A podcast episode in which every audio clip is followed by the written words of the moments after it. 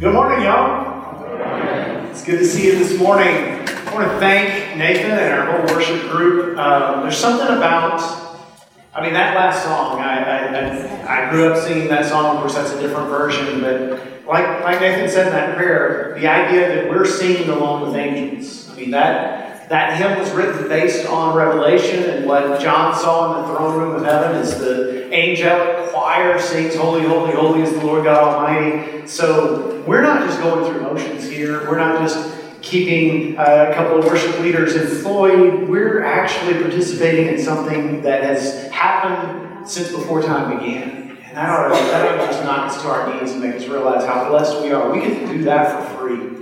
We're not, we're not oppressed in any way. We can come into God's house and, and, and sing. And I just thank God there's nobody who's sitting in front of me because I don't sing all that well. But I get to sing. And, and like a, a, friend of mine used to say, if I can't sing well, at least I sing loud. So I hope y'all enjoy that with me this morning. Uh, would y'all join me right now in uh, Luke chapter 13? Luke chapter 13. We are continuing our series on heaven. Um, and if you haven't heard any of this series yet, it is on our website. You can watch a video of the ser- of each sermon, or you can listen to a podcast. You can subscribe to that on your smartphone if you want, and you get one every week. Here's the thing. Hopefully, by now, if you've been listening to this series, you've gotten excited about the world to come. We have something to look forward to.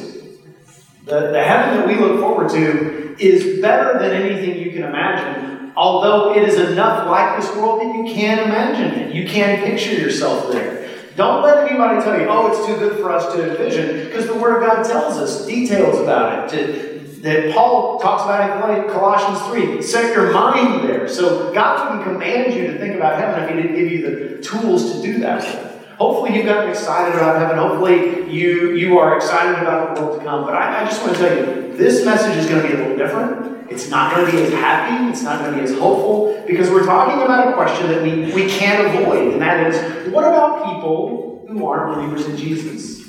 We've already seen He is the one who takes us there. But what about people who don't know Him? What about people who don't believe in Him? And that's a question that has bothered me since I was a little kid. I, I grew up in church. I've basically been in church every Sunday of my life. Got saved when I was nine. But even then, even as a little boy, I was wondering, well, what about little boys and girls who don't grow up in a home like I did, where their parents tell them about Christ and where they get taken to church? What happens to them? When I was in college, I went to work for uh, my college's orientation team. So during the summer, when prospective new students would come in, we would guide them and their parents around. We would take them on tours of the campus. We would, we would take them to the different meetings they had to attend and to register for classes. And it was a fun job. I really enjoyed it. Did it two years in a row. And, and one time, we had a lot of downtime in this job. So in between sessions, we would just sit around and, and hang out together.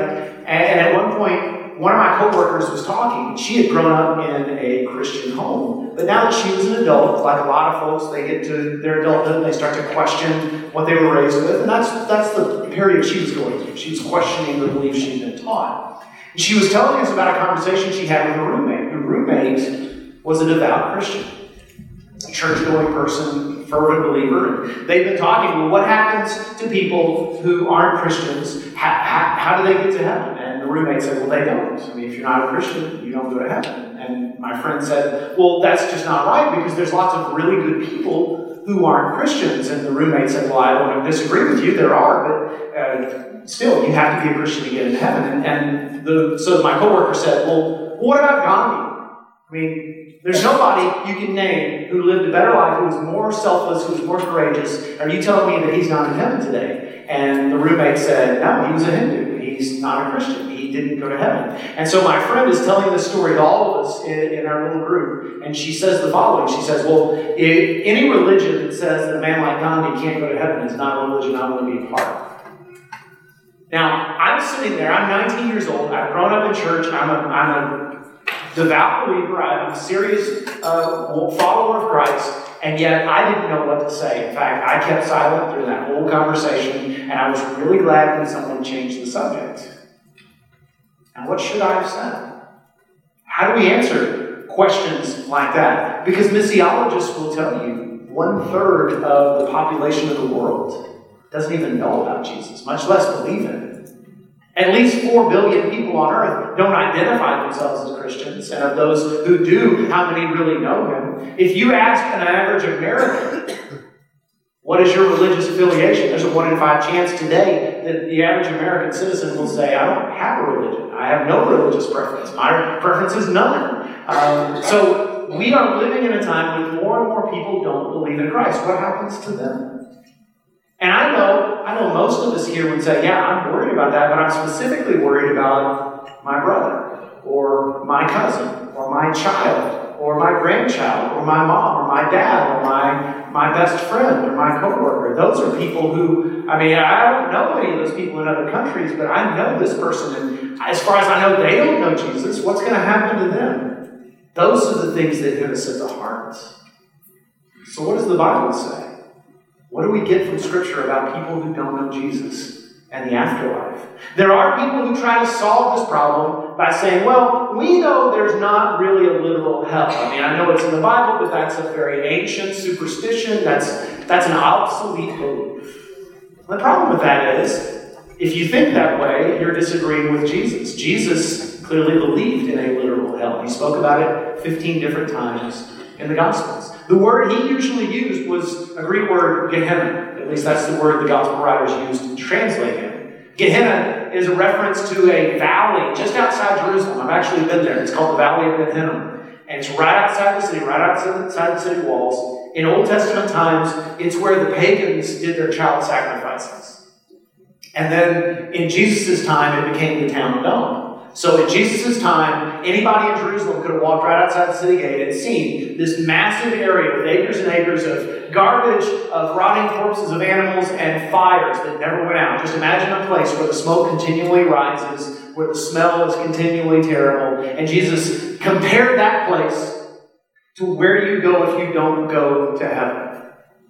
And he wasn't saying it's literally that He's saying that's the only thing I can compare it to. It's, it's Jesus' way of saying, if you choose not to go to the place I prepared for you, then the place you go, there is no comfort there. There is no joy there. There is nothing pleasant there at all. There's no good alternative to the plan I have for your life. That's what Jesus is saying. And I got to be honest with you, that bothers me. In fact, if that doesn't bother you, I'm worried about you.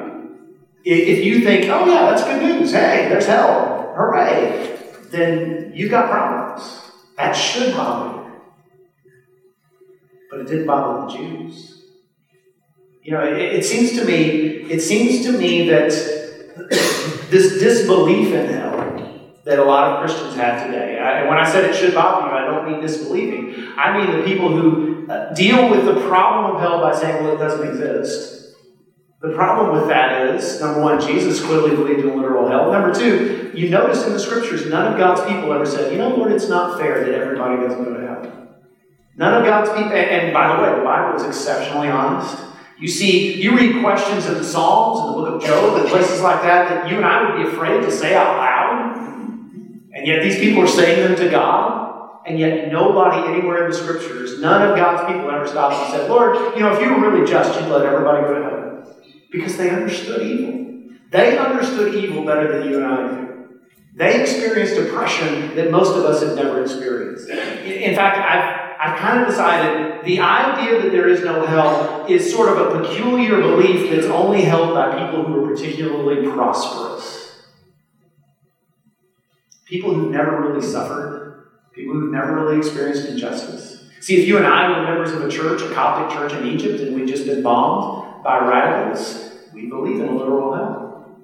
If we were, if we were part of the church in Nigeria, that's the most oppressed church on the face of the earth right now, most persecuted church on earth right now, I guarantee you every one of those Christians believes in a literal hell. And if you were a person who was one of the many, sad to say, I hate to bring this up, but sad to say, if you were one of the many people who grew up in church and was abused by someone in that church, a, a clergyman even, you believe in a place of eternal justice you believe. The person who did this to me got away with it in this life, but I know God has got my back. God is going to bring justice for me. And it's only people like me, people who have skated through life relatively unscathed, who have the luxury of saying, oh, yeah, there's no justice after this life. God just, just sort of writes it off. But even us, even, even we so called sophisticated Americans who think we're so compassionate and tender hearted, even we have limits. Let me ask you, just for instance, what do you think happened to the terrorists on 9 11 who hijacked those planes and flew them into the Twin Towers?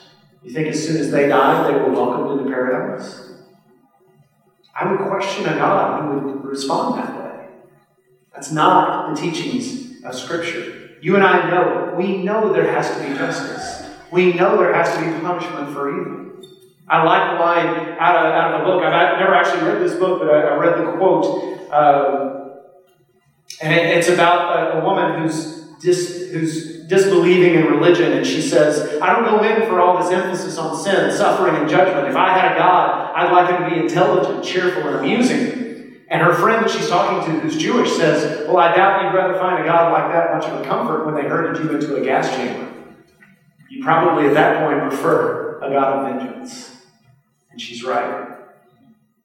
See, there's another solution people say, okay, I, I get that there's a hell, but it's only for bad people. Yeah, I believe in a literal hell, but it's only for the really, really bad people, the terrorists, the child molesters, the people like that. But good people go to heaven. But who gets to decide who's good and bad? And on what standard is that decision made? Or others who will say, well, you know, as long as you're religious, as long as you believe in God, as long as you're sincere, doesn't matter what you believe, as long as you're sincere in those beliefs and you don't really interfere with someone else's life, then everything all basically ends up in the same place. But Jesus didn't believe that either.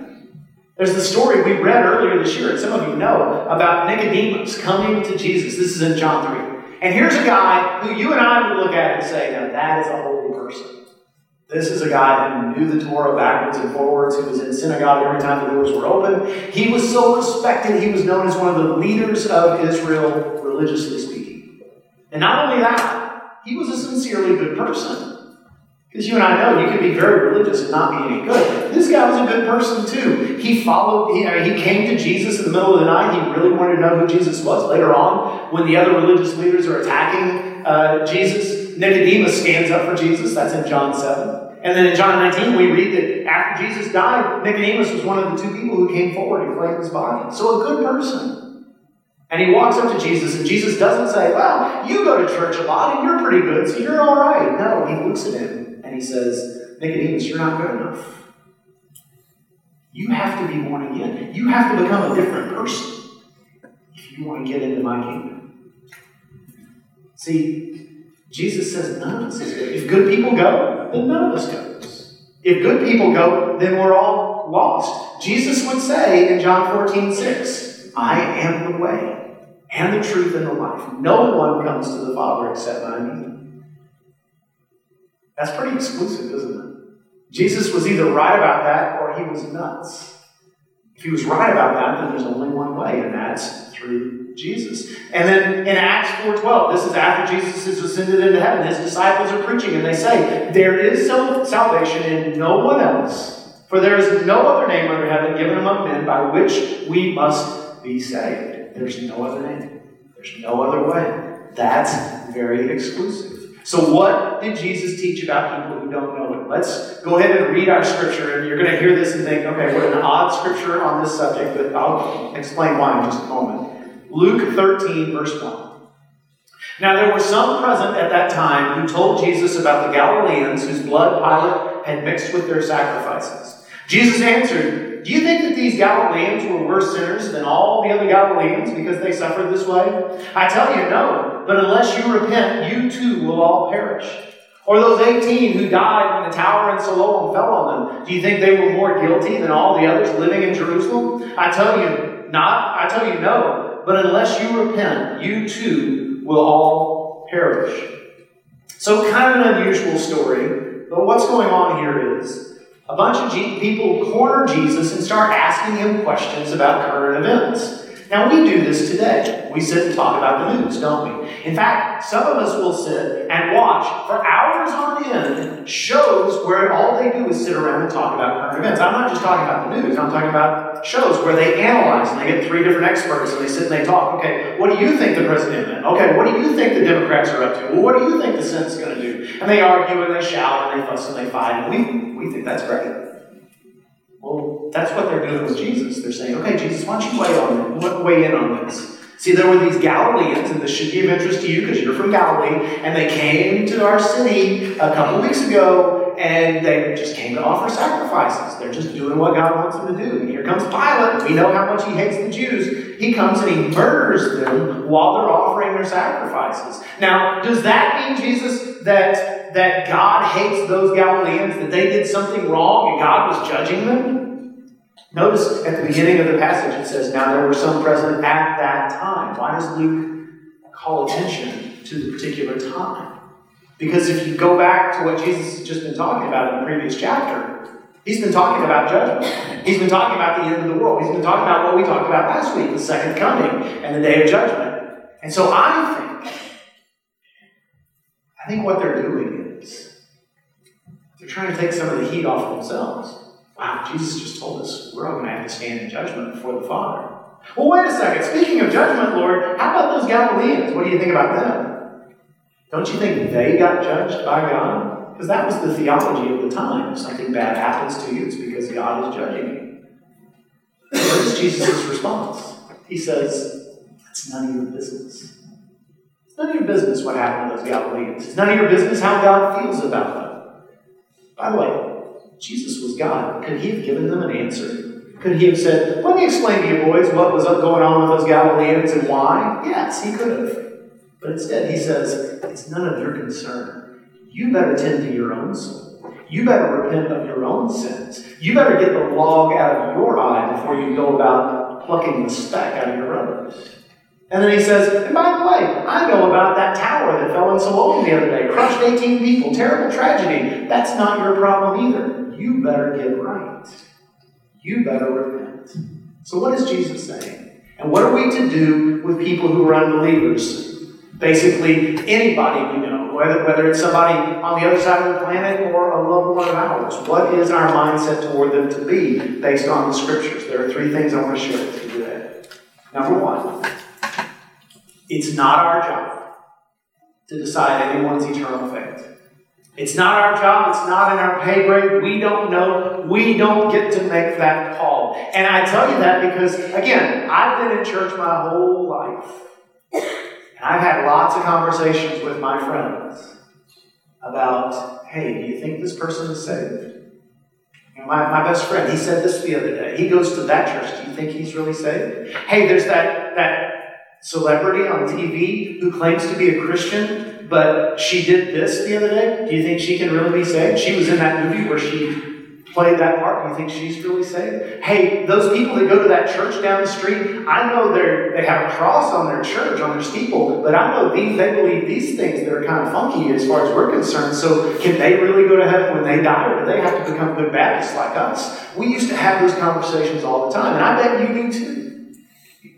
And I've decided, based on the scripture, that that's a waste of time. In fact, it's worse than a waste of time. I think it's dishonoring to God to have these conversations. Because number one, we don't know. Number two, that's not what we're called to do. You never, please hear me, you never see Jesus or any of his disciples sitting around and having those kinds of discussions. In that, uh, and also, there's nowhere in the Bible where there's a list of criteria you can use to say, okay, is the president really a Christian or not? Is, is this celebrity really a Christian? Do people who go to that church, can they get into heaven? There's nowhere in Scripture where we can judge totally someone else's eternal fate. So just, just so I can prove this to you, let's play a little game, okay? I'm gonna, I'm gonna give you a brief description of three real people and I want you, not verbally, I'm not trying to start any fights here, but I want you in your mind to ask yourself the question, based on the information I've given, is this person saved or not? All right? So, three people, you ready? First person, a former president of our country who was probably one of our greatest presidents, very personally courageous, made a huge difference in the state of our nation, knew Scripture and quoted it more often than any other president I can think of, but never joined any church or made any public profession of faith that we know of. Is he saved? Second person. Famous clergy. All of you have heard of him. He changed the world for good in a very profound way. but he held a lot of beliefs that would make it impossible for him to teach a class in one of our churches. I mean, his beliefs were so different than mine, I wouldn't let him teach one of our Sunday school classes, our life group classes. Is he in heaven? Third question. Our third person. Here's a guy who was a political and religious leader. He wrote religious literature that is being read to this day, that has impacted millions of people, helped them get to know God better. But secretly, he got the wife of a colleague pregnant and then had that colleague murdered to cover up his crime. Is that person saved? Is that person in heaven today? Well, I don't know if Abraham Lincoln and Martin Luther and King David are in heaven today, but I wouldn't bet against any one of them. So you can't know. It's impossible to know unless God tells you. It's not our job to determine anybody to determine anyone's eternal fate. And by the way, people who grew up in very, very, uh, let's say, hellfire and damnation backgrounds, right, where you heard some serious preaching, you know, where your preacher gave off some serious sweat while he preached, the yelling and the screaming and the, and the scaring you into heaven. And, you've been taught that's the way it is to be, and you're, you're like, well, wait a second, Jeff, aren't we supposed to preach? Aren't we supposed to preach judgment on the lost? I mean, how is somebody going to get saved if they're not scared of hell? And I would say to you, with all due respect, because I think most of the time those people's motives are pure, I never see that happening in the scriptures either. Think about it. The Old Testament prophets, aside from Jonah, they preached to the people of God. They didn't preach to the pagans. Jesus was surrounded by Romans. Every street corner, there was a Roman soldier there, the occupying force. He didn't walk up and criticize and condemn them and say, How dare you serve uh, an oppressive regime? But he had harsh words for his own people. He had harsh words for the people who should have known better. Paul, the apostle, who came from a Pharisaic background, who, who probably had uh, more backbone than any human being who's ever lived. And yet he didn't, and, and then after he was saved, spent most of his adult life in the Greek and Roman world where they practiced a morality and a, and a philosophy of religion that was hateful to him. I mean, the cities Paul visited would have made Las Vegas look like a Sunday school convention, right? And yet Paul didn't stand outside the Roman bathhouses and criticize people going in and out and saying, You're all going to burn. He, when he stood on the hill, uh, on Mars Hill in Athens, and he's standing there in the cultural center of Greco Roman thought, and he doesn't stand before all those philosophers and say, You're just a bunch of idol worshippers and perverts, even though they were, according to the Word of God. Instead, he says, let's talk about what you and I have in common.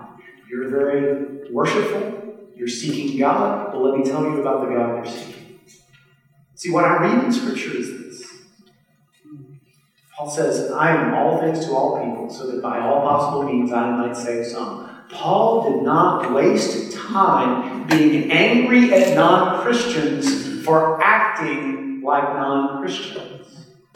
Paul didn't waste his time or breath, neither did Jesus or any of the apostles, worrying about why godless people act like there's no God. They're acting the way their beliefs tell them to act.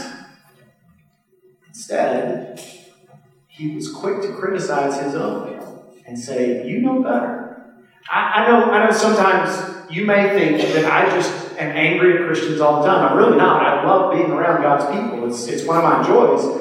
But I think that one of the callings of a Christian minister is to afflict the comfortable and comfort the afflicted.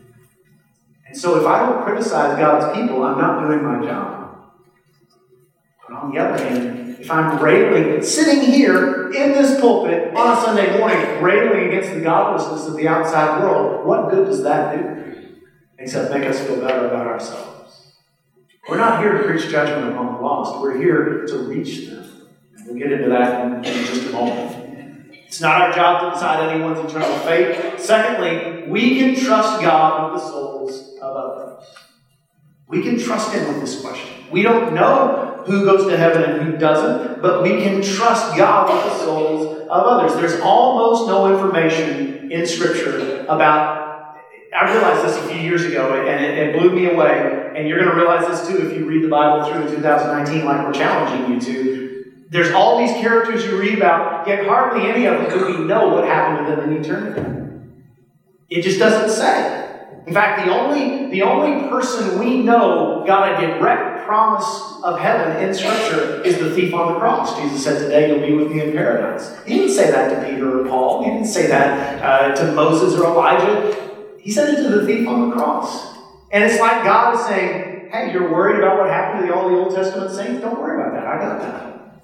I'm good. See, the Bible's got plenty of information so you can know you're going to heaven, so you can have assurance. It just doesn't tell you how to know if somebody else is. We can trust God with that. We can trust Him with that information. And to get on to a more serious question, an even more personal question, we have a similar dilemma when it comes to children who die, to babies who are miscarried, to small children who die at an early age. We wonder what happens to them. And some Christians will talk about, well, there's an age of accountability. Well, where is that in the Bible? I don't actually find that in Scripture. And that's a genuinely important question. So here's what we have. We know, we know that God loves little children. Jesus said, Let the little children come unto me. He said, You have to have the heart of a child to get into the kingdom of heaven. We know that God loves little children. We know that God is fair and just. Therefore, by faith, we can trust that He's going to do what is right and what is fair. We know He'll do the right thing. And that way, as a Christian, I have the if I lose a child at an early age, I'm going to see that child again. And you do too. But let me just say this God's love and fairness are true for all people, not just little children. I'm not saying everybody goes to heaven because that's clearly not the case in Scripture, but it does mean that we can trust Him in every situation to do what is fair, to do what is just. Ezekiel 18:32 says, "For I have no pleasure in the death of anyone," declares the Lord God. So turn and live. See, regardless of what you've seen and heard from religious people in the past, God is not excited over anybody missing out on, on the new earth, on the resurrection, on the world to come. That sorrows him more deeply than you could possibly know. 2 Peter 3 9 says, He is patient with you, not wanting anyone to perish, but everyone to come to repentance. And we know this because cross, because you know what happened at the cross? At the cross, God, in the form of a man named Jesus, said to the whole wide world, if you choose not to come into the eternity I have planned for you, if you choose not to spend eternity enjoying my love and my grace, that's your decision. But if you choose it, you'll have to go over my dead body. Because I'm dying to make it possible for everybody. You can choose to spend eternity apart from me, but only over my dead body. Now, if that's true, if it's true that God loves every single person that much, don't you think we can trust Him with questions like, well, what about people who never hear? Don't you think we can trust Him with questions like, well, what about people who are mentally disabled and they don't have the capacity to understand? Don't you think we can trust that God's going to do the fair and the just thing? Here's what, here's what I believe I believe that on judgment day, no one is going to have a case against God. No one's going to be able to step back and say, Where's my lawyer? I don't think I was treated fairly. Everyone will know God did what was right, God did what was just, and we will rejoice. See what God has done.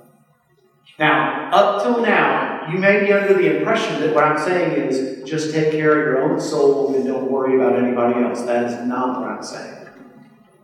And that's the third point. Our job is to bring as many people to Jesus as possible. Our job isn't to answer these questions, although it's fine to question. It's good to talk it out and to study, but that's not our job. We don't have to know all the answers. Our job is to bring as many people with us as possible. Jesus didn't tell us how to determine anyone else's fate, but he did leave us a very specific message, and we know this. Matthew 28, 19 through 20, the Great Commission says, Go into all the world, make disciples of all nations, baptizing them in the, name, in the name of the Father, the Son, and the Holy Spirit, teaching them to obey everything I have commanded you. It always, it always sort of cracks me up when non-Christians say, hey, you have the right to believe anything you want to, just don't try to tell me about your beliefs. That's my only problem. If Christians would just keep it to themselves, and I have to say, then I don't have the right to follow Christ. If I can't follow him in this. I'm not following Jesus if I don't try to tell you about him. That is our job. I love Jim Denison was asked the question years ago what about people who never hear about Jesus? What happens to them? And here's his response The Bible doesn't equip us to solve that problem with our theology, but we're called to solve it with our witness. So if you're worried about this, if this bothers you, how much money are you giving to world missions? If this bothers you, how often do you pray for specific lost people you know? How often are you praying for a revival in the Muslim world, for instance? How often are you praying for the explosion of Christianity that's happening right now in China, in South America, and Sub Saharan Africa to just continue? How often are you sharing your faith with people you know right here? See, that's where all that mental energy should go. We can't solve this problem with our theology because God doesn't give us the information. He says, just trust me on that. But He does tell us, hey, go share what you have. Are you doing that? And then in the same column, Denison made this statement. I haven't checked his math on this, but he says if every Christian brought one person to Christ per year and that person did the same, the whole world would be saved in 34 years. Think about that. Just one person a year. That's not too much to ask. So let me bring us back to where we started. Think about your loved ones whose eternal faith you're not sure of. They don't seem to know Christ. They don't seem to be following Him. Maybe they've made religious commitments in the past, but that doesn't seem to be relevant to their lives anymore. Maybe you know they're not a believer. Think about them and think about how deeply you want to see their lives change for good. Now, think about this. Think, imagine that some stranger you don't even know showed up in that loved one's life and managed through a life of such integrity and such intentionality and such authenticity to impress your loved one so much that they began to become friends with this person who was a Christian, who prayed for them, who loved them sincerely. And imagine your loved one came to Christ and was born again.